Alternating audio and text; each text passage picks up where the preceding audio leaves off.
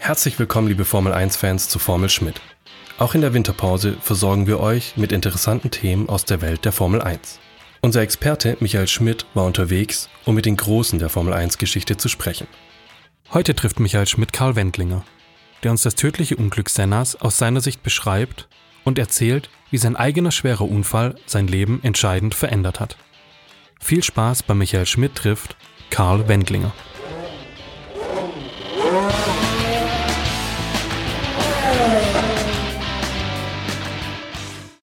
Ja, liebe Motorsportfreunde, der Motorsport hat Winterpause, wir nicht.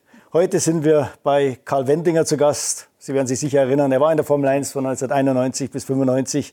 Und wir werden über alte Zeiten und über heute reden, Karl. Ja, gerne. Hallo. ja. Zuerst mal wollen die Leute natürlich wissen, was machst du heute? Ich bin seit 2012 bei Mercedes AMG als äh, Instruktor in der AMG Driving Academy, Markenbotschafter. Bin am Anfang auch mit AMG GT-Fahrzeugen, GT3-Fahrzeugen Rennen gefahren, aber nur bis einschließlich 2016. Dann habe ich mich mehr auf die anderen Seiten des Jobs konzentriert, weil irgendwie also die Lust und Laune am Rennfahren ein bisschen weniger geworden ist. Und dann habe ich mir gedacht, das bin ich alt genug, so ist lang genug gemacht, das höre ich auf damit. Was war dein letztes Autorennen? Mein letztes Autorennen war, ich glaube 2016, ein Rennen zur DMV in Zolder mhm. im September. Und ist schwer gefallen, dann auszusteigen und zu sagen, okay, das war mein letztes Rennen? Damals habe ich es noch nicht entschieden, wo ich ausgestiegen bin. Aber ich habe dann gewusst, äh, sagen wir so, in der GT, die GT-Szene ist eine sehr, sehr äh, gut besetzte Serien sind es mittlerweile, würde man sagen, alle jungen Formel-3-Fahrer, die da nicht unbedingt weiterkommen, aber nicht, weil es gerade Talent haben, sondern weil teilweise das Geld ausgeht, die drängen dann in den GT-Sport. Jetzt ist es sehr, sehr hoch oder sehr, sehr gut besetzt. Also wenn ich, ich dann so nicht mehr der Jüngste bin oder neben meiner Tätigkeit bei AMG ein bisschen Autorennen gefahren bin, dann hat man sich ja nicht mehr ganz so leicht an. Weißt du, nicht mehr ganz so leicht an hast, du warst im Training, wo du immer als Qualifying gefahren bist, eine Sekunde hinter der Pole Position, das warst dann 27. Mhm. Und dann hast du um den 20. Platz die, die Stoßstangen runtergefallen. Da habe mir dann gedacht, das, aus dem Ötter bin ich jetzt draußen, ich lasse jetzt einfach. Ja. Wie schwer ist der Schritt generell vom Profi-Rennfahrer dann in ein neues Leben? Muss man sich da vorbereiten? Ist es, ist es wie ein Schock oder Nein, das war eigentlich kein Schock, weil das ist ja, kannst du sagen, über die Jahre peu à peu weniger und weniger geworden. Ich meine, es hat schon mal Zeiten noch gegeben, wo man gedacht habe, oh, das, da wäre jetzt traurig, wenn ich nicht mehr Autorennen fahren könnte in der GT-Szene. Ich habe es immer noch sehr, sehr gern getan, aber es ist dann weniger und weniger geworden. Und äh, ganz einfach, äh, die jungen Leute in der GT-Szene sind, die machen das professionell, die tun das ganze Jahr nichts anderes, als wir sich darüber Gedanken machen die Autos viel bei Testfahrten bewegen, äh, bei den Rennen mit vollen Einsatz und guter Vorbereitung daherkommen und dann tust du dann in meine Ötter, wo du noch andere Dinge machst, sage ich jetzt einmal, gar nicht mehr so leicht. Und immer leicht hast dann Abstände, wie gesagt, vor ein paar Zehntelsekunden, die du verlierst, das können dann gleich 10 oder 15 Startplätze sein. Und dann irgendwann haben wir gedacht, nein, es reicht jetzt. Da habe ich mir lang genug noch selber ein bisschen umgeschaut, gibt es was zum Fahren oder nicht. Und dann bin ich 2016 äh, noch das letzte Rennen gefahren das war, glaube ich, im September in Zolder. Mhm. Und dann haben wir gedacht, na, ist gut. Ich schaue mir jetzt für 2000 nicht mehr, dass ich einen mhm. Platz kriege irgendwo. Hast du dich bewusst auf das neue Leben dann vorbereitet? Ich meine, du bist hier in der Firma beteiligt.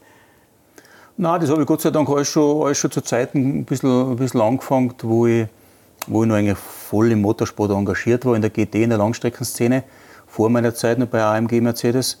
Aber so ist halt das eine oder andere Projekt einmal zustande gekommen. Manche haben gut funktioniert, manche nicht so.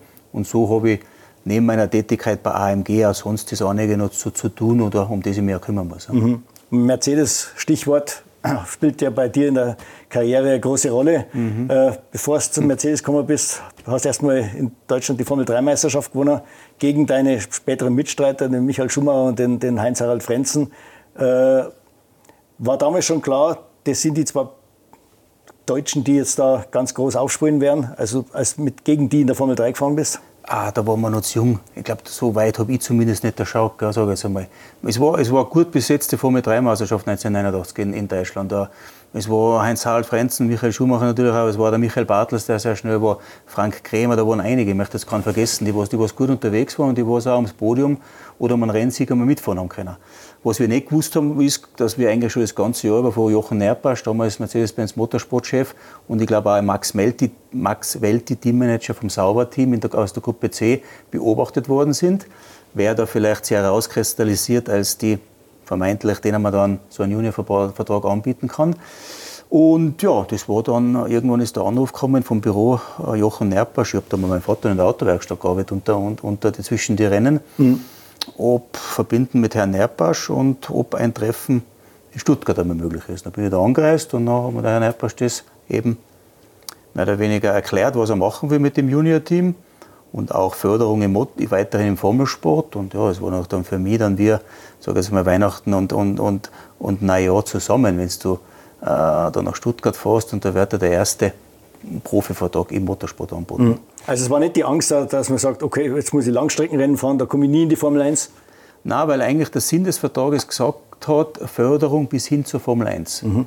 Und 1990 war das erste Jahr dann als Junior-Team, wo wir abwechselnd, Jochen Maas ist immer das Auto gefahren, wir sind abwechselnd ihm zugeteilt worden, aber gleichzeitig bin ich ja noch einige Rennen äh, zur Formel 3000 gefahren. Und auf das hat Mercedes eigentlich nie äh, Wert gelegt, dass wir auf das verzichten müssen, sondern haben gesagt, na, ihr könnt es weiterhin, wenn Zeit ist, auch Formelautos fahren. Ne? Und was hat man in den Gruppe C-Autos, wie sie damals geheißen haben, in den Sportwagen, für den Formelsport dann gelernt? Geschwindigkeit auf alle Fälle. Du, wir sind gewesen 100, weiß ich nicht, wenn du einen guten Formel 3 Motor gehabt hast, die war damals immer ähm, der, der mit dem Motor nach Italien gefahren ist, äh, zum Alpha Tuna Petrazzani zum Motor überholen. Und da habe ich dann irgendwann habe ich dann, war ich dann besser angesehen bei ihm. Da habe ich zum Schluss aber wieder mitdürfen, wenn er den Motor auf dem Prüfstand aufgespannt hat. 169 PS, da habe gesagt, besser geht nicht, musst wieder anfahren. Ne? Und dann waren die ersten Testfahrten mit dem Gruppe C-Auto in Le Castelli. Ich glaube, äh, bei den Autos damals, bei den Turbos, war die Renneinstellung 720 PS. Ja?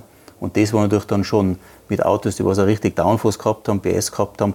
Das war schon ein Riesenschritt bei dem man sich am Anfang vielleicht nicht so leicht getan hat, aber das war auch wieder das Gute, so wie dieses Junior-Team da mit uns aufgebaut war und so wie die mit uns umgegangen sind.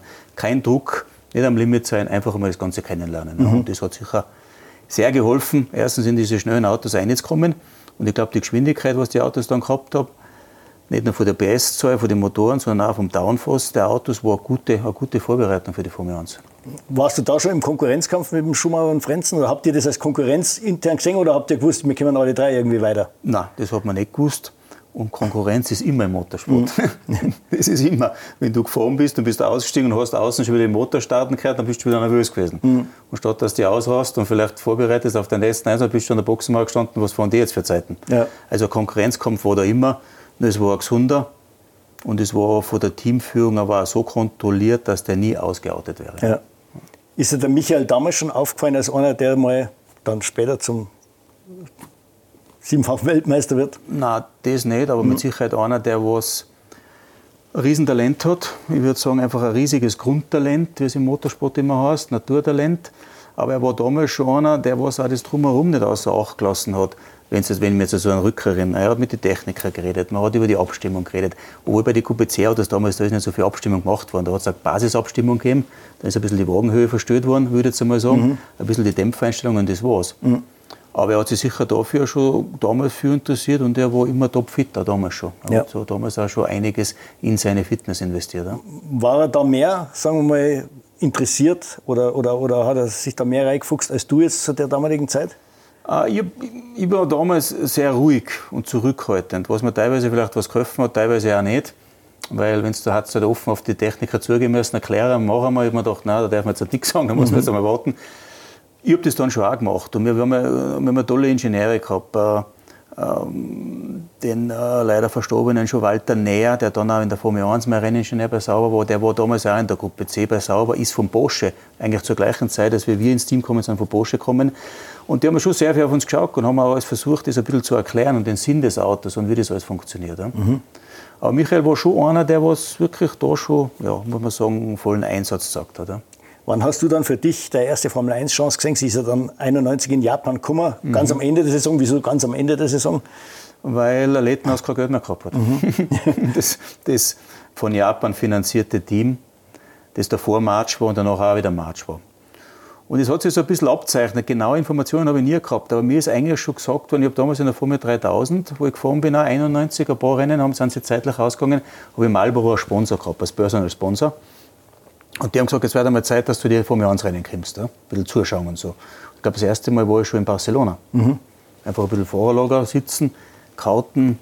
Ich glaube, ich vom Gerhard damals gekriegt, die zwei, drei Mal von Gerhard Berger, wo ich hin habe müssen oder hin habe fahren können.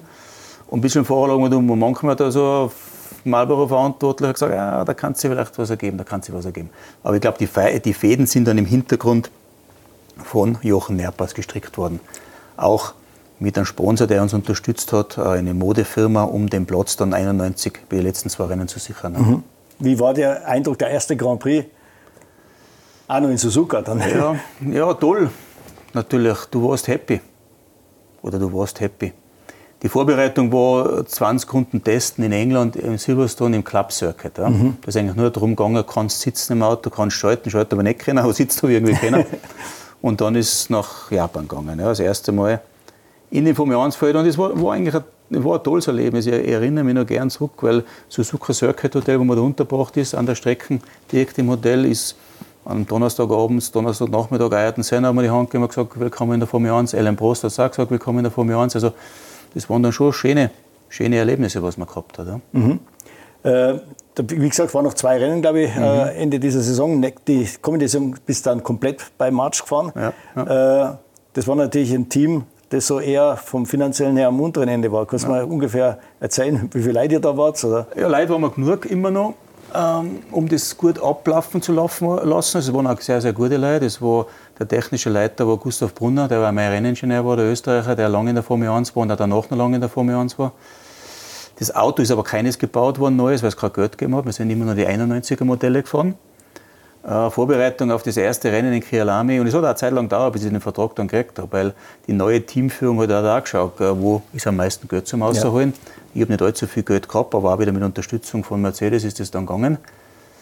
Ja, und dann, damals hat es keine Handys gegeben, es hat keinen Computer gegeben. Irgendwann ist da haben wir Fax eindudelt, äh, nächste Woche testen in Silverstone. Ne? Und dann hast du da Fax zurückgeschrieben, welchen Flieger das drüben ankommst in Heathrow, in der Hoffnung, dass die wer abholt. Also mhm. ungefähr war das damals. und ja, das ist auch ein paar kleine lustige Anekdoten. Man Test in Silverstone, Installation, also ein, wie sagt man, Installationsrunde, genau. was man immer macht. Dann aussehen nach drei Runden gegen einen Pfeil auf der Tafel. Ich denke, ah, jetzt schon, ja, ein in die Box und habe dann den Gustav angefangen zu erklären, was das Auto macht. Dann hat er gesagt, das muss man dann alles in Kielami beim ersten Rennen erzählen, weil wir hören jetzt wieder auf zum Testen, wir haben kein Geld. also bin ich sechs Runden, glaube ich, im Formel 1 gesessen als Vorbereitung auf das erste Rennen. Ja. Ja, und so ist es dann einfach mit wenig Aufwand ist es weitergegangen. Das Auto war aber sehr, sehr gut, in einem guten Zustand. Und ja, wir haben zwar keine Testfahrten gehabt, wir haben auch sonst einige Dinge nicht gehabt, die man braucht, aber ich habe zumindest ein paar Mal sagen können, dass ich mhm. mit dem Auto gut unterwegs bin. Ich glaube, Boxenstopps war so ein bisschen ein Problem, Ja, oder? das war. Kielami bin ich angekommen im ersten Rennen und da haben mich einige deutschsprachige Journalisten haben mich dann bemitleidet, haben gesagt, ja super, dass du da bist, qualifizieren wirst du nicht. Mhm. Weil da waren ja damals noch, glaube ich, noch mehr als 30 Autos, hatten die Vorqualifikation ja, genau. am Freitag ja, in der genau. Früh. Mhm. Und die, dann sind dann ein paar überblieben und dann haben das erste freie Training, haben dann 30 Autos angefangen, 26 fürs Rennen qualifiziert. Qualifizieren wirst du nicht, aber schau, dass du irgendwas zusammenkriegst. Dann war ich siebter im Training. Das war für mich überraschend, für alle überraschend und ein schönes Erlebnis. Und auch dann noch die Fragen kommen, wie ist denn eure Strategie, wann kommt es in die Box, wann das einen Reifen wechseln? Und sage, ja, das weiß ich jetzt nicht, da muss ich jetzt einmal fragen gehen. Dann sage ich jetzt dem Gustav Brunner, wann soll ich in die Box kommen im Rennen? Dann sagt er, was möchtest du in der Box? dann sage ich, ja, Reifenwechsel. Dann sagt er, ah, das geht bei uns nicht, wir haben keine Schlagschrauber. Oder nicht genug. ja. Aber das ist kein Problem, hat er gesagt. So hat er es wirklich gesagt. Am Anfang schonst die Reifen und wenn die anderen dann neue haben, dann sind deine auch noch gar gut. Und so war das. Also Boxenstopp mhm. hat es bei uns nicht gegeben. Ja. Und du warst ja dann ein paar Mal in Punktenähe, bevor du dann auch wirklich in die Punkte gefahren bist. Mhm. Also du hättest eigentlich mehr als diese drei Punkte holen können. Da. Hätte. hätte. Kialami war ganz ein guter Start vom Rennen. In der ersten Runde hat es aber dann schon eine Kollision gegeben mit dem, glaub, Martin Brandl im Benetton, der sich es ist nie meine Schuld gewesen, mhm. natürlich, wenn Aber, nein, der hat sich ein bisschen eingedrängt, mhm. aber egal, war der Killer hin am Motorschaden. Und dann war ich in, in, in Barcelona beim, ich glaube, dritten Rennen, nur ich glaube am sechsten Platz, bis ich mit einem Getriebeschaden ausgeschieden bin. Ja. Dann ist es ein bisschen schwieriger geworden. Imola war ich nicht gut, Monaco war ich auch nicht gut. Barcelona war ich am 9. Startplatz. Leider hat dann auch wieder, weil um Boxenstopps zu vermeiden, da hat es gekränkt auf der Startaufstellung, ist mir gesagt worden, du fährst mit Slicks, passt dann Anfang bis Lauf, ist eh auf zum Ringen. Ja. ja. Hat aber leider nicht zum Ringen ja. auf, weil es in die Box einer müssen Reifen wechseln. Und dann ist Kielami, ah, nicht Kielami, dann ist Montreal irgendwann gekommen. Und ja, Montreal war im Training man, das sind alles so meine Statistiken, die weiß ja keiner, weil es ja, ja, nichts Wichtiges ist. Aber da war im Training auch wieder mal unter die ersten Zehn gewesen. Da war ganz zum Schluss in, wie heißt das, die Schikane der Champions. Ja, genau, ja, Wall of Champions. Wall of Champions ist einer ein, ein, eingeschlagen. So habe ich mir letzte Runde abbrechen müssen, da war ich öfter im Training und dann habe ich mir gedacht, ja, fährst du das Rennen. Ne? Und das Rennen war gut, ich war schnell unterwegs, habe hab schon von Ausfällen profitiert ein bisschen, aber war aber gut unterwegs. Und bin dann sogar auf Jean-Alesi ein bisschen aufgelaufen im Ferrari, der Dritter war, ich war Vierter. Und das war vielleicht dann ein bisschen so mein Charakterzug. Warten ein bisschen, weil ich habe schon gemerkt, dass das 6-Gang-H-Getriebe schon ein bisschen zum Wackeln anfängt und nicht, dass ich wieder einen Getriebeschaden habe, fahre ich mhm. das Rennen am vierten Platz zu Ende und habe endlich einmal meine ersten Punkte und das Team hat auch Punkte. Wenn es vielleicht ein wilder Hund gewesen wäre, hat es auf Getriebe gepfiffen und hat es in der Lese attackiert, vielleicht war ich sogar Dritter geworden. Ja. Also. ja. Und der dritte Platz ist dann Gebühren gefeiert worden, schätze ich mal. Der vierte, ja. Der vierte, Entschuldigung. Ja, leider nicht lang. Ich habe ja. abreisen müssen Sonntagabends, weil ich damals äh, Engagement gehabt habe bei Peugeot in Le Mans, um ein bisschen Geld zu verdienen im Motorsport. Und da bin ich, habe ich am Sonntag abends abreisen schon müssen nach Le Mans, weil eine Woche später, mhm. war, eine Wochenende später war dann 24 Stunden. Mhm. Aber ich glaube, für die Jungs oder von den Mechanikern ist es gebührend gefeiert worden, was ich so gehört habe. Aber sagen wir, der Erfolg hat eigentlich dem Team dann finanziell nicht so viel gebracht. Das haben sie das ganze, die ganze Saison irgendwie so durchgewurschtelt, oder? Genau, aber ich glaube, die Punkteprämie vom Herrn Ecclestone hat es ja immer erst für das nächste Jahr gegeben. Und ich glaube, die vier Punkte oder die, die, die, drei Punkte damals für den vierten Platz, damals hat es ja nur für die ersten sechs platzierten Punkte gegeben, mhm. die waren zu wenig. Mhm. Die waren zu wenig. Es war eigentlich damals auch ein permanenter Überlebenskampf. Ich bin ja die letzten zwei Rennen nicht gefahren, ich habe nur einen Vertrag für 14 Rennen gehabt weil damals schon festgestanden ist, dass im Herbst 92 der Sauber fertig sein wird. Ja. Das erste Formel 1 Auto für Testfahrten. Und dass ich da nicht in der Weltgeschichte nochmal dumm dumm dingel, die letzten paar Rennen, Suzuka und Adelaide, habe ich nur einen Vertrag für 14 Rennen gehabt, um mich dann auf das Testen vorbereiten mhm. und mit sauber vorbereiten zu können. Aber die zwei Fahrer, die dann statt mir, oder statt mir gefahren ist, der Fahrer, und auch dann den Paul Belmondo unter dem Jahr meinen ursprünglichen Teamkollegen ersetzt hat, das ist auch darum gegangen, wer bringt am meisten Geld mit. Ja? Ja. Weil so kann das Team nur überleben können. Ne? Aber für die war es relativ relaxed, weil du gewusst hast, du fährst bei Sauber. Genau. Hm. Für mich war es relaxed, wir fahren bei Sauber. Und ich habe auch gewusst, ähm, außer das Team muss zuspannen, wird nichts passieren mit meinem Vertrag, was ja. ich gehabt habe für die 14 Rennen. Ne? Mhm. Und bei Sauber war da noch, glaube ich, die Hoffnung, dass es mal zu Mercedes wird. Da war, glaube ich, noch nicht die Entscheidung gefallen. Oh, die war schon gefallen. War schon gefallen? Was ja. ich mir so erinnern kann, war, glaube ich, die, die Entscheidung, dass es kein großes Mercedes Formel 1-Team geben wird, schon Ende 1991. Ah, okay. Mhm. Und Sauber wollte aber trotzdem eine Betätigung für seine Firma, für sein Team, weil das Gruppe C-Projekt ist ja offiziell beendet worden, Ende 91. Und hat dann mit Hilfe von Mercedes mit Sicherheit äh, eine kleinere Variante als Formel 1-Team ins Leben gerufen. Mhm. Und da war die Entwicklung des Autos, der Bau des Autos im Jahr 92 und ich glaube eben, das war schon September oder Oktober 92, sind wir das erste Mal bei einem Flughafen, auf einem Flughafen in der Nähe von äh, Magny-Cours in Lucy-Levy, wo immer so Aerodynamiktests gemacht werden von den Formel 1 Teams, ja. oder damals auch gemacht worden sind, mhm. sind wir, oder haben wir versucht, unsere ersten, äh, ersten Meter zurückzulegen. Mhm. Ja. Ich glaube, die Testfahrten, wenn ich mich erinnern kann, ist alles sehr gut gelaufen. Ja. Also man, äh, man hat ja schon gesagt, also das geht besser für ein neues Team, als man es je erwartet hat. Es war gut wir waren richtig gut. Ich glaube, das Autokonzept vom Sauber 93, das war sehr, sehr gut. Das Auto war schnell. Äh, es war, und das hat das erste Rennen Kialami 93 gezeigt. Ich meine, äh, wir waren unter die ersten Zehn im Qualifying. JJ Lechter, glaube ich, ist Fünfter geworden. Ja, genau. Du hättest in die Punkte fahren können. Ja, ja ich bin ein paar Runden vor Schluss mit einem äh, ECU gesprungen, bin ich ausgeschieden mit Motor, äh, Motoraussetzer. Aber wir waren schnell. Das Auto war gut. Ähm, das Auto war nur aerodynamisch ein bisschen zu empfindlich. Ja. Mhm. Also da hat schon gereicht, ähm, wenn es über den Tag ein bisschen wärmer geworden ist, wenn die Luftdichte ein bisschen abgenommen hat. Also man hat da gesagt, pitch sensitive die Auto. Ja. Im Endeffekt war einfach dann zu wenig, der, der, der Downforce war da, aber er war sehr abhängig von den optimalen Außenbedingungen. Mhm. Ja. Aber trotzdem, das Auto war schnell. Und Anfang bis, sagen wir so, wir waren sehr, sehr konkurrenzfähig, würde ich sagen, bis für ein neues Team, speziell bis Kanada. Und dann hat halt ein bisschen nach Kanada ein bisschen die Updates gefehlt. Aber ich glaube, das ist bei einem neuen Team, was in die Formel 1 kommt, ganz normal. Ja, ja und was ihr natürlich nicht gehabt habt, war aktive Aufhängung genau, der genau. Traktionskontrolle. Was das haben wir gehabt. Die habt ihr gehabt, ja. ja ABS habt Nein, haben wir nicht gehabt. Aber Oder Vierradlenkung und so Zeug, das war natürlich alles nicht drin. Ja. Und wie gesagt, ich war, ich war, glaube ich, ich war zweimal Fünfter, einmal im Training, einmal Imola, einmal Donington, war Sechster in Barcelona, war in Monaco Siebter, also wir waren dabei. Ja. Ja, ja. Mhm. Für ein neues Team war das schon, würde ich sagen, sehr beeindruckend. Nur ab Mitte der Saison, wenn die anderen Teams halt erfahrungsgemäß ihre A-Tapes gebracht haben, da waren wir nicht ganz so weit. Das ist mhm. dann vielleicht ein bisschen. Wir haben dann unsere Konkurrenzfähigkeit im Qualifying ein bisschen verloren. Aber das Auto war dann standfest und ich war in der zweiten Saisonhälfte dreimal in die Punkte. Ja. Ja. Du bist ja noch vor dem Senna gelegen in dieser berühmten ersten Runde in Donington. Also, ja. du warst, glaube ich, der Erste, den er überholt hat. ja, ich war der Erste. Ja. ja, das war auch so ein bisschen, wie soll ich sagen, Wendlinger Zug.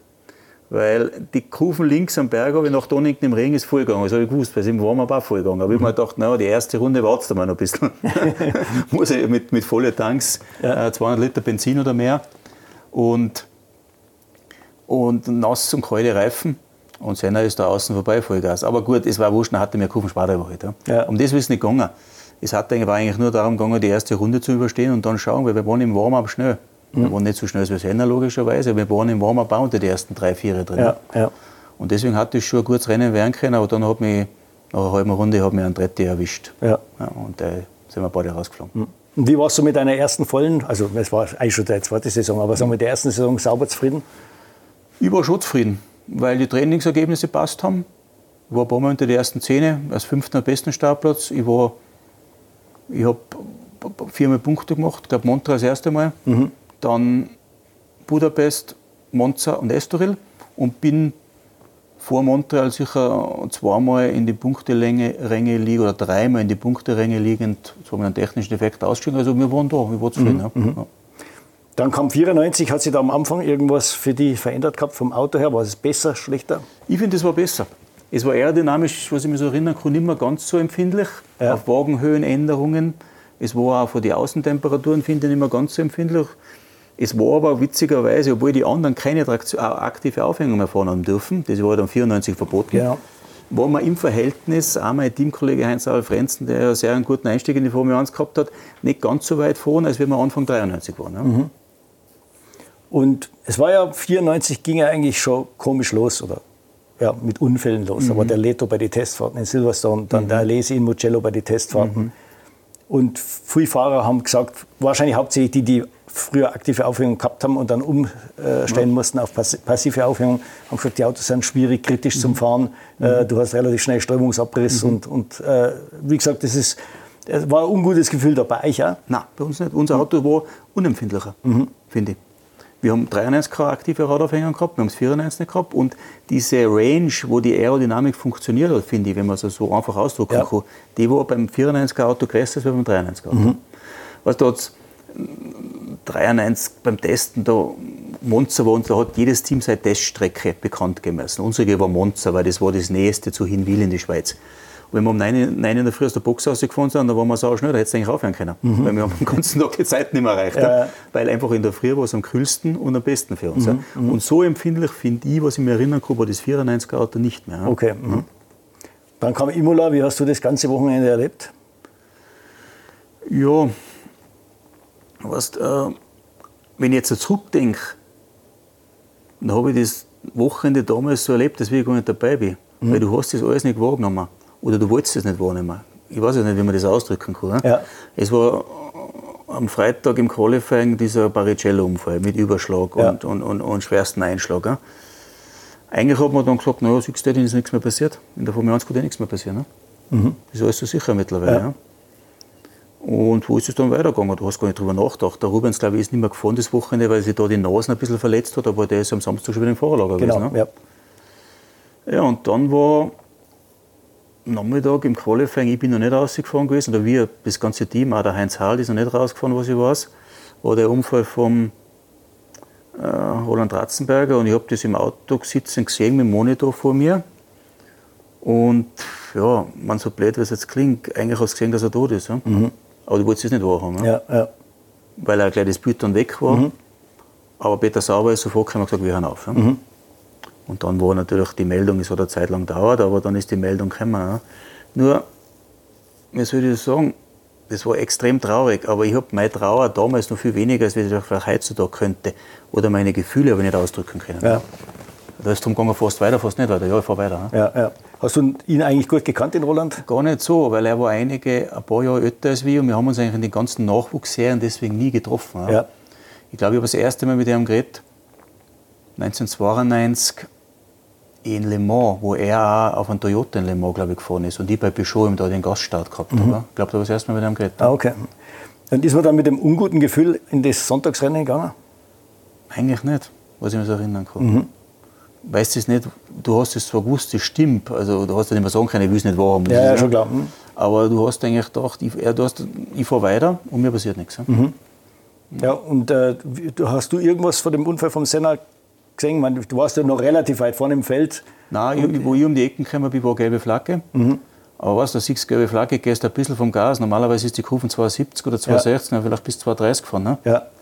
Und ich habe gesehen, ein Williams, aber das war's. Und in der gleichen Runde war rote Flagge. Ja? Mhm. Und dann eine rote Flagge im Rennen ist ja, ähm, Autos bleiben bei Start-Ziel stehen. Kommen die ganzen Leute. Mein Renningenieur ist gekommen, Tim Wright, damals 94er Engländer. Da sage ich zu ihm, es, scheint, es war Williams, sagt er, ja, Senna, aber er scheint okay zu sein. Mhm. Ich meine, das war entweder hat er mir gesagt, um mich zu beruhigen, oder ich glaube auch nicht, dass sie viel mehr Informationen gehabt haben. Ja. Und mit der Information bist du dann ins Rennen oder hast du in der Zwischen, ja. weil es war ja eine Pause von einer Dreiviertelstunde und ja, bist dann weitergegangen? Ja, hat keine Informationen gegeben. Mhm. Hat keine Informationen gegeben. Ich bin dann ins Rennen, ja. Ich glaube, das war dann fliegender Start, oder? Ja, kein stehender mehr. Ja. Oder war das weiß jetzt gar nicht, müsste, müsste man nachschauen. Ja, das könnte sein. Oder weiß ich gar nicht. Ja. Vielleicht war es auch stehender wieder. Ja. Und bin das Rennen zu Ende gefahren. Ja. Äh, nur mal ganz kurz zurück, weil eine Kritik war ja, dass, die, wie gesagt, die Reifen haben Druck verloren, äh, mhm. äh, weil das, das Safety Car, glaube ich, Opel Vectra, ist dir das im mhm. Feld auch vorgekommen? Nein. Scheiße, Nein. jetzt gehen wir der Reifendruck runter, Nein. das ist ein Kalt, wenn das jetzt beim Restart wird es nicht. Nicht, dass ich mich erinnern könnte. Nein, okay. Nicht, ja. Ja. Und äh, es war ja eins deiner besten Rennen, gell? du bist dann Vierter geworden?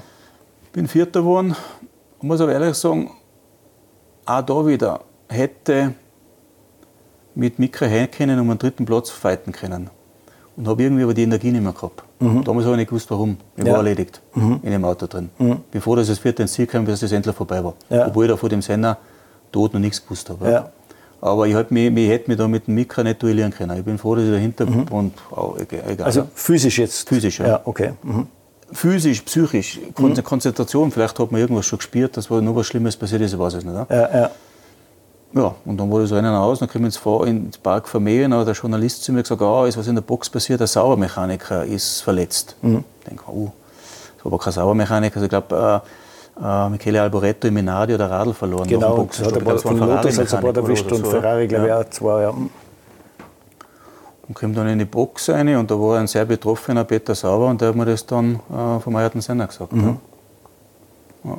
ja, und zwei Wochen später war er dann Monaco äh, hat sich irgendwas geändert. Meine, wie gesagt, zwei tödliche Unfälle, das mhm. Rennen davor. Dann hat man ja mal mitgekriegt, da, ist, da stimmt irgendwas ja. nicht. Ich habe das nicht, weißt, das war okay, was tut man? Und bei uns war der Plan, noch, am Dienstag nach Imola in Imola zu testen. Es war natürlich die Strecke gesperrt. Dann hat es geheißen, könnt ihr testen? Ich habe gesagt, ja, ich kann testen. Eins Fahrrad hat, ist nicht mitgefahren, da sind wir nach Le Castellet zwei Tage testen gefahren. Mhm. Ich glaube, das war dann Dienstag, Mittwoch oder Mittwoch, Donnerstag in Le Castellet. Dann bin ich zur Beerdigung von Roland Ratzenberger nach Salzburg. Bin dann wieder nach Monaco, schon, weil da habe ich unten gewohnt, um mich auf das Rennen vorzubereiten. Alles, was mit dem Rennauto, mit dem Fahrerlager, mit der Rennstrecke an dem Rennwochenende zu tun hat, weiß ich nicht. Kann ja, mich erinnern. Ja. Ob jetzt da die Betroffenheit wird sicher noch groß gewesen sein, aber ich glaube, der Ablauf des Ganzen, ja. Ja, so wie immer. Ja. Deine letzte Erinnerung war, glaube ich, in der Fußballspiel, was du am Fernsehen geschaut hast, oder? Mittwochabends. Ja. Aus der Salzburg gegen irgendeine mailändische Mannschaft. Mhm. Mhm. Habe ich am Fernsehen gesehen und bin schlafen gegangen. Ja. Ja. Und die nächste Erinnerung, bewusst, wann, wann, was war das? Die war in Innsbruck, in der Klinik. Da war ich aber sicher schon zehn Tage munter. Mhm. Mindestens zehn Tage, wenn nicht mehr. Also Nizza erinnerst du dich auch nicht mehr? Nein. Nichts mehr? Nizza weiß ich nichts mehr, mhm. obwohl ich da glaube ich drei oder vier Tage munter war, oder drei Tage. Auch den Transport nach Innsbruck mit dem Medical Jet, wo ich munter war und auch geredet habe, anscheinend weiß ich nichts. Und auch die ersten Tage in Innsbruck weiß ich nicht. Und dann schaue ich da, oh, da liegt einer neben mir, schaut aus wie ein Krankenhaus. Mhm. Aber nicht gewusst, warum. Ne? Ja, und dann haben sie es nicht erklärt. Dann sie Bö, Bö, weil ja. das haben die Ärzte gesagt, erklärt es einem Bö, Bö, mhm. schön langsam. Und ja, dann habe ich, hab ich gesagt, ja, hab, ist mir erzählt worden, das kann ich mich nicht, nicht erinnern, wo ich schon geredet habe, aber ich gesagt, ja, ich habe gesagt, ich kann mich erinnern, wo ich munter war ja. und habe dann nachgefragt. Aber ja. ich habe anscheinend davor schon auch mit den Leuten geredet darüber. Okay. Aber das kann ich mich nicht erinnern. Ich habe gewusst, dass Aiden Senna gestorben ist, aber nicht gewusst, wer Roland Ratzenberger überhaupt ist. Ja. Echt? Also das ist der Zeit, ja, mhm. wo ich dann mich erinnern kann. Da habe ich alles wieder eigentlich, alles, was Langzeitgedächtnis zu tun hat, habe ich alles gewusst. Ja. Mhm. Ich meine, du musstest dich ja oder hast dich dann sicher mit deinem Unfall auseinandergesetzt. Wie siehst du den heute oder was haben deine Analysen so ergeben? Warum ist es passiert? Weiß ich leider nicht. Am Anfang mhm. war ich sehr froh, dass ich nichts weiß, ja. weil man dachte, das wäre nur eine schlechte Erinnerung oder eine schlimme Erinnerung. Irgendwann hättest du mal gern gewusst, warum es passiert ist. Ähm, Hast du die Telemetriedaten nie geben lassen wo, wo, wo, ich, ich, ich war dann im August der erste Ausflug, was ich gemacht habe nach dem Krankenhaus. bevor ich auf Reha gefahren bin, war das, das Team besuchen in der Schweiz. Da war ich aber noch nicht selber in der Lage, Auto zu fahren. Mhm. Da bin ich mein Vater, der hat das Auto gefahren und ich bin daneben gesessen. Sind wir das Team in Hinwil besuchen. Da ist mir die, da mal die Telemetrie angeschaut. Da kannst du es aber nicht sagen, warum. Irgendwann reißt mehr oder weniger die Vorwärtsbewegung ab. Ja? Mhm. Ich kann mir es nur so vorstellen, dass über, dass über die Bodenwellen, wo da in der Bremsphase sind oder waren, äh, dass ich das Auto aus der Kontrolle verloren habe. Ja. Weil ich weiß noch von 1993, da hat es beim Bremsen viel Bodenwellen gegeben, ist mir viel rumgesprungen. Ich muss das Auto aber relativ früh verloren haben, weil ich selber, ich glaube, Höchstgeschwindigkeit damals vom Sauber war 270 km/h. Und eingeschlagen bin ich unten anscheinend mit 177. Mhm. Und wenn du nur beim Formel 1 Auto nur vom Gas gehst, dann ist das ja schon ein großer Bremsvorgang. Ja, ja. Und wenn ich dann richtig einmal nur eine Sekunde auf die Bremse steige, also muss das ganz am Anfang vom Bremsen passiert sein. Dass okay. ich da unten mit so einer hohen Geschwindigkeit noch einschlage. Mhm. Mhm. War wie auch immer. Ja. Auf die Bilder, wo es da gibt, das Video, da ist das, das Auto schon quer, aber man, man, sieht nicht warum. Mhm. Jetzt, wir haben ja mal eine Zeit lang her schon über das Thema geredet und du hast gesagt, irgendwann viel, viel später ist da mal irgendwie so ein Erinnerungsfetzen, ja, ja. kurz nach dem Unfall. An, äh, also an der Stelle, was ist da passiert und wie ist es überhaupt zustande gekommen, dass dass da, wenn ein großer Filmriss ist von mehreren mhm. Tagen oder Wochen, mhm. dann plötzlich jetzt so eine Sequenz wieder zurückkommt. Ich habe jahrelang da drin, sage ich so, eine, einen, wie so einen Stein gehabt, eine Atemblockade. Mhm. Und ich habe nicht gewusst, was es ist. Haben sie mir gesagt, naja, sei froh, dass da nicht überhaupt schlechter geht, aber es wird halt von der Wirbelsäule sein, etc. gewesen. Ist das eine, äh, eine, eine, äh, eine, eine Lebensmittelunverträglichkeit, muss man sich mal vorstellen. Und da bin ich halt davor immer von Therapeut zu Therapeut gerannt, um das irgendwie loszukriegen. Physiotherapeuten. Wirbelsäulenärzte haben mir nicht helfen können. Und dann bin ich zu einem Atemtherapeuten gekommen, ne? bei dem ich bei, bei ein paar Seminare war, um mit der Atmung das, den, den, den Klotz freizukriegen. Ja. Hat aber auch nichts genutzt, weil es ja von der Lebensmittelunverträglichkeit ja. war. Nur irgendwann ist mir dann einmal, das ist ja dann meistens sind das so Seminare, was über zwei Tage gehen oder drei sogar, da wird also ein bisschen die Energie aufgebaut, um versuchen, das Innerste rauszuholen. Und ich liege da so, schnaufe da so und da gibt man sehr viele Töne von sich, um wirklich äh, exzessiv zu atmen. Und dann sehe ich mich auf der Bahre liegen. Ja? Mhm. Und äh, drei Leute, zwei mit einem grünen Overall und einer mit einem weißen Mantel neben mir. Mhm. Und ich schnaufe da so und sage denk, und sag zu denen, jetzt müsst ihr euch beeilen, weil sonst ist es zu spät. Ja? Und die haben aber so langweilig durch die, gelangweilt durch die Gegend geschaut. Das war ja. mein Eindruck. Ja? ja. Und dann sage ich wieder, jetzt müsst ihr was da, weil es ist zu spät. Ja? Und irgendwann war diese, dieser, diese, dieses Empfinden weg und auch dieses mhm. Atemseminar. Mhm danach mit dem Therapeuten redest und dann sagt er, das hast du erlebt, deswegen kommt das aus. Mhm. Also eine reale Szene, das ist jetzt nicht bloß... Nein, nein das ist eine reale Szene, weil das ist jetzt nicht so, dass du da hypnotisiert bist, das ja. ist wirklich, du bist da energetisch vielleicht ein bisschen durch diese ganzen Übungen machst, du machst ein bisschen auf einem anderen Level und, und spürst dann irgendwas, was wirklich so war. Ich habe noch nichts damit anfangen können. Ein paar Jahre danach erzählt mir einer vom ORF, der was am Donnerstag da schon unten war, aber ohne Kameramann dabei und haben gehört über einen Unfall. Dann sind sie aufgegangen zum, zum Krankenhaus Monaco und sind ein bisschen oben oberhalb gestanden, wo sie auch den, Hub, den Hubschrauberlandeplatz sehen. Ja. Und irgendwann bin ich rausgeschoben worden mhm. und bin da ewig gestanden mit drei Leuten daneben. Und die haben sich mir gedacht, warum dann die nichts? Ja? Warum mhm. fliegen die nicht weg? Ja. Warum behandeln die den nicht? Was dann die da? Irgendwann sind dann schon die Tore aufgegangen, sind zwei, drei Ärzte oder Krankenpfleger ausgerannt, haben es mal Kanüle gesetzt und so weiter. Und das haben die alle von da oben gesehen, weil das nicht weit weg ist. Haben das aber gesagt, als als Respekt filmen sie das nicht. Ja? ja.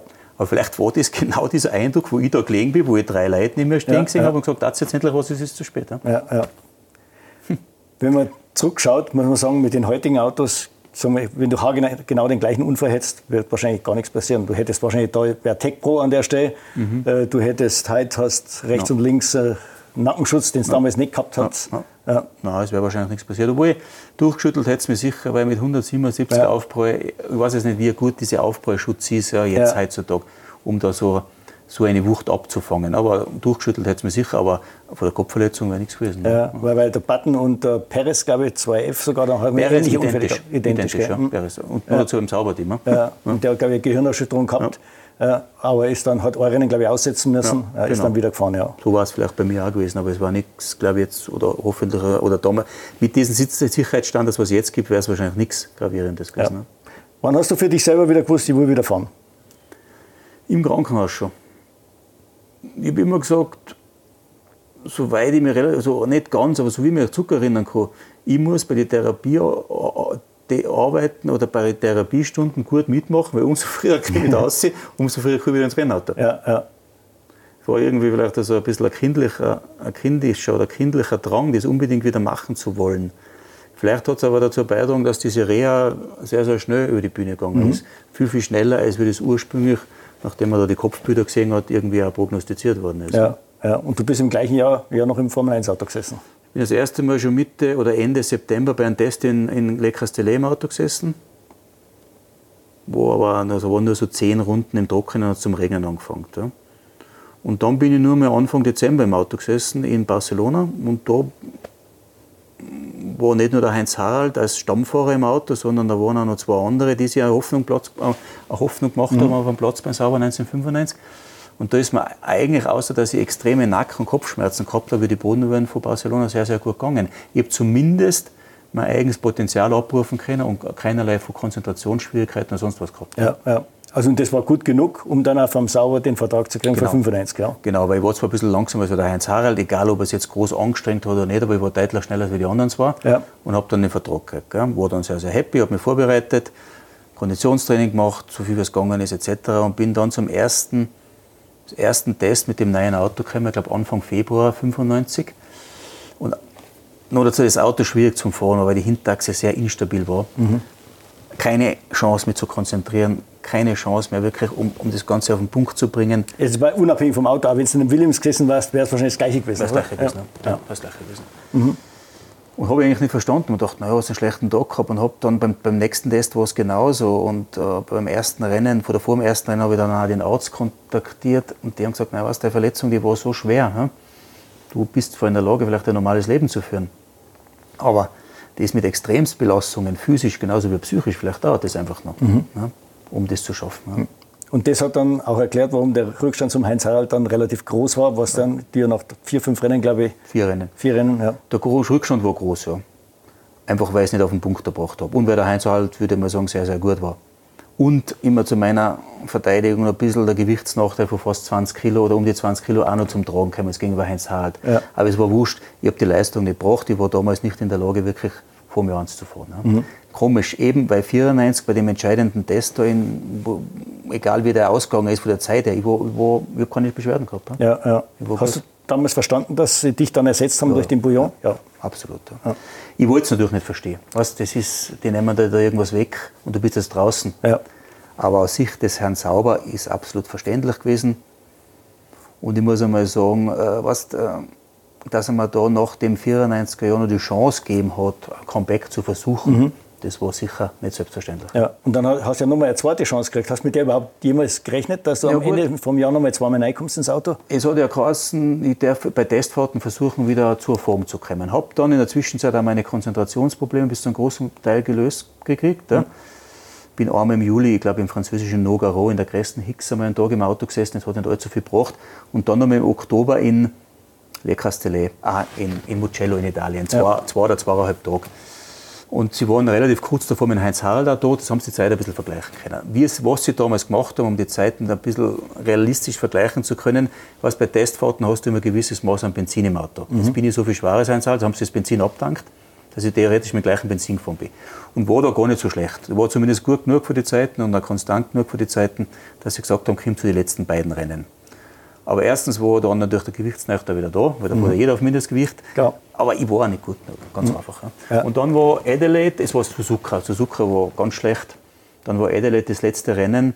Und da hat es bis zu dem Zeitpunkt gar nicht so schlecht ausgeschaut. Das heißt, sogar der Niki Lauda, leider jetzt verstorben, zu mir gekommen ist nach dem Training, da warst du, bis du den Crash gehabt hast, warst du gar nicht so weit weg vom Frenzen. Mhm. Und sage, ja, ist ganz gut gegangen, aber da habe ich mich dann auch im ersten freien Training nochmal massiv verabschiedet, nach Start und Ziel in der Schikane. Ja. Und da habe ich eigentlich gewusst, egal was das da sauber sagt oder das Rennen da jetzt bringt oder nicht bringt, das war's. Ja. Mhm. Ja, du hast dann, Rennen, hast dann aufhören müssen, auch Ich habe so schnell, Nackenschmerzen gehabt, ich habe nach ein paar Runden aufgehört. Ja, ja. Und das war dann für dich auch das Ende der Formel 1-Karriere, das war dir klar? Ja, das war mir klar. Ganz klar. Und ich war da auch niemandem böse. Das war ganz verständlich. Und ich habe das auch dann relativ, na, da hat es kein, eins, was ich mal sagen muss, was nie gegeben hat, es hat eigentlich äh, nie man sagt mal so, wenn wir jetzt über meine Formel 1 Zeit reden, dann waren wir lieber, man darf nicht über den Crash reden, sondern ja, über was anderes, was ich erreicht habe. Ja. Aber ich habe damit nie gehadert. Weißt, mhm. Ich habe jetzt nie gesagt, ja, ich hätte doch viel mehr erreichen können, weil ja. ich habe ja davor was zusammengekriegt. Wer weiß, ob ich mehr erreicht hat, weiß man nicht. Ja? Ja, ja. Das war so, das ist mein, Lebensweg, was das beinhaltet, diesen, diesen Unfall da mit dieser ganzen Zeit und das ist, das ist okay. Mhm. Das bist ja dann aber noch lange, lange weiter Rennen gefahren, DTM, GT-Autos als, ja. als mögliche. Äh, und dann ist ja ganz was komisch passiert. Das, was du da vermisst hast, mhm. Äh, diese Konzentration ist plötzlich wieder, ab wann war die plötzlich wieder da? Die war sporadisch schon wirklich auch 95, weißt, wo ich da den Test im Mugello gehabt habe. Da war ich topfit. Dann bin ich nach Suzuka gekommen und war wieder nichts mehr. Mhm. Das war so und so. Okay. Und im Rennauto vom Gefühl her, dass es konstant so blieb ist, dass ich mir zumindest mein Potenzial abrufen habe können. Wann auch immer. Dass du im Auto sitzt und du bist fokussiert. Das war eigentlich erst 1997 so. Drei mhm. Jahre danach. Okay. Und dann war das wieder so wie vor dem Unfall, kannst genau, sagen. Ja. Eigentlich schon. Ja. Da, ja. Hat's, was weiß ich, da bin ich immer Langstrecken, entweder Tourenwagenrennen gefahren, was eine Stunde dauern, oder Langstreckenrennen, wo du normalerweise nach einer Stunde reinkommst und einen Fahrerwechsel machst. Und diese Stunde oder eine Stunde zehn, je nach Rennformat, konzentriert zu sein, das war nie ein Problem. Ja, ja. ja. Kann es sein, dass du vielleicht zu früh wieder eingestiegen bist nach dem Unfall? Ja. Sterling Moss hat das ja mal ja. fast, der hat ja einen ähnlichen Unfall gehabt wie du, war im Koma gelegen, mhm. äh, ist dann innerhalb eines Jahres wieder zurückgekommen, hat das probiert, hat gesagt, nein, ich bin nicht mehr so schnell, ich habe die Reflexe nicht mehr und so. Mhm. Ist es bei dir, und dann Jahre, Jahre später hat er festgestellt, vielleicht habe ich mich zu früh entschieden, weil dann war es plötzlich wieder da. Ja, aber du hast ja die Zeit nicht. Ja. Die warten nicht auf die zwei Jahre oder drei mhm. Jahre.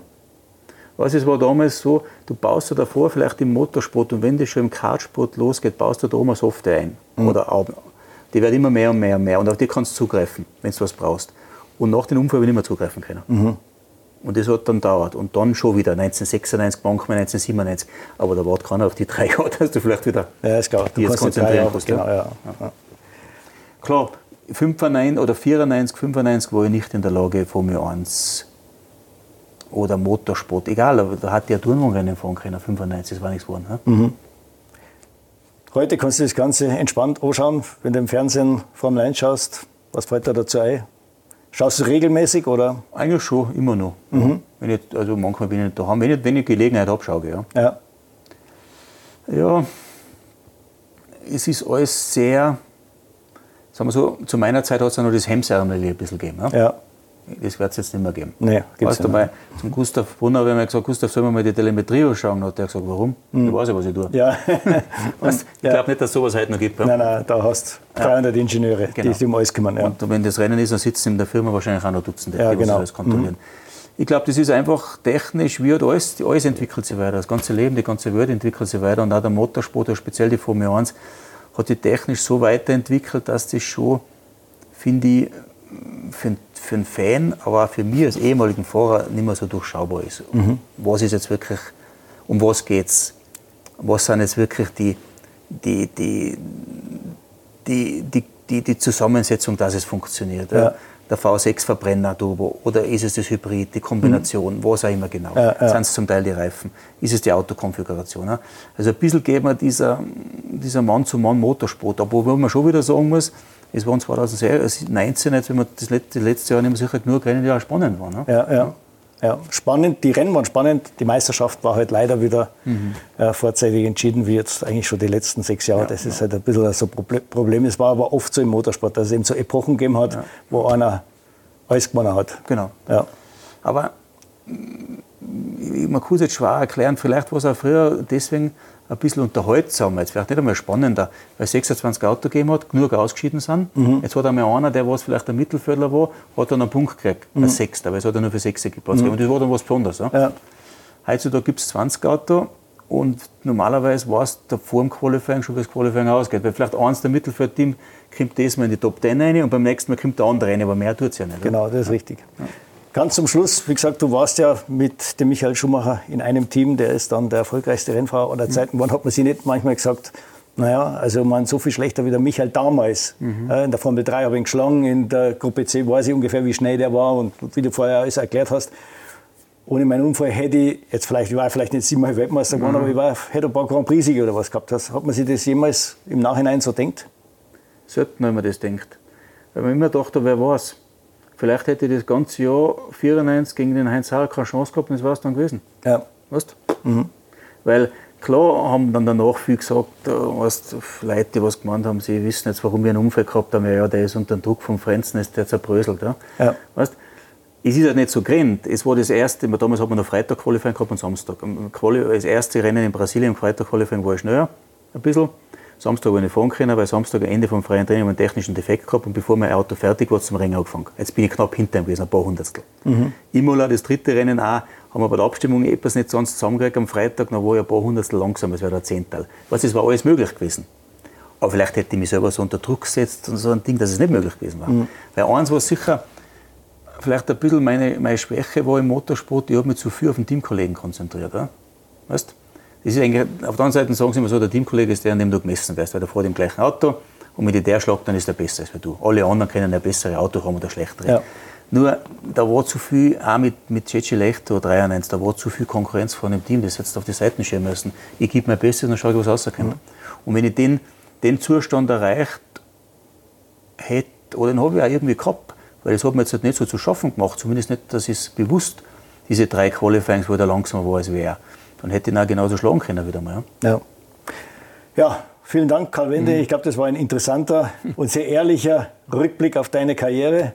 Äh, wir wünschen dir natürlich das Beste. Wir melden uns beim nächsten Mal wieder mit einem unserer nächsten Gäste. Ciao. Weitere spannende Formel 1-Inhalte gibt es auf der Website von Automotor und Sport, auf YouTube und auf der Instagram-Page automotor und Sport.formel1. Alle Links findet ihr in den Show Notes.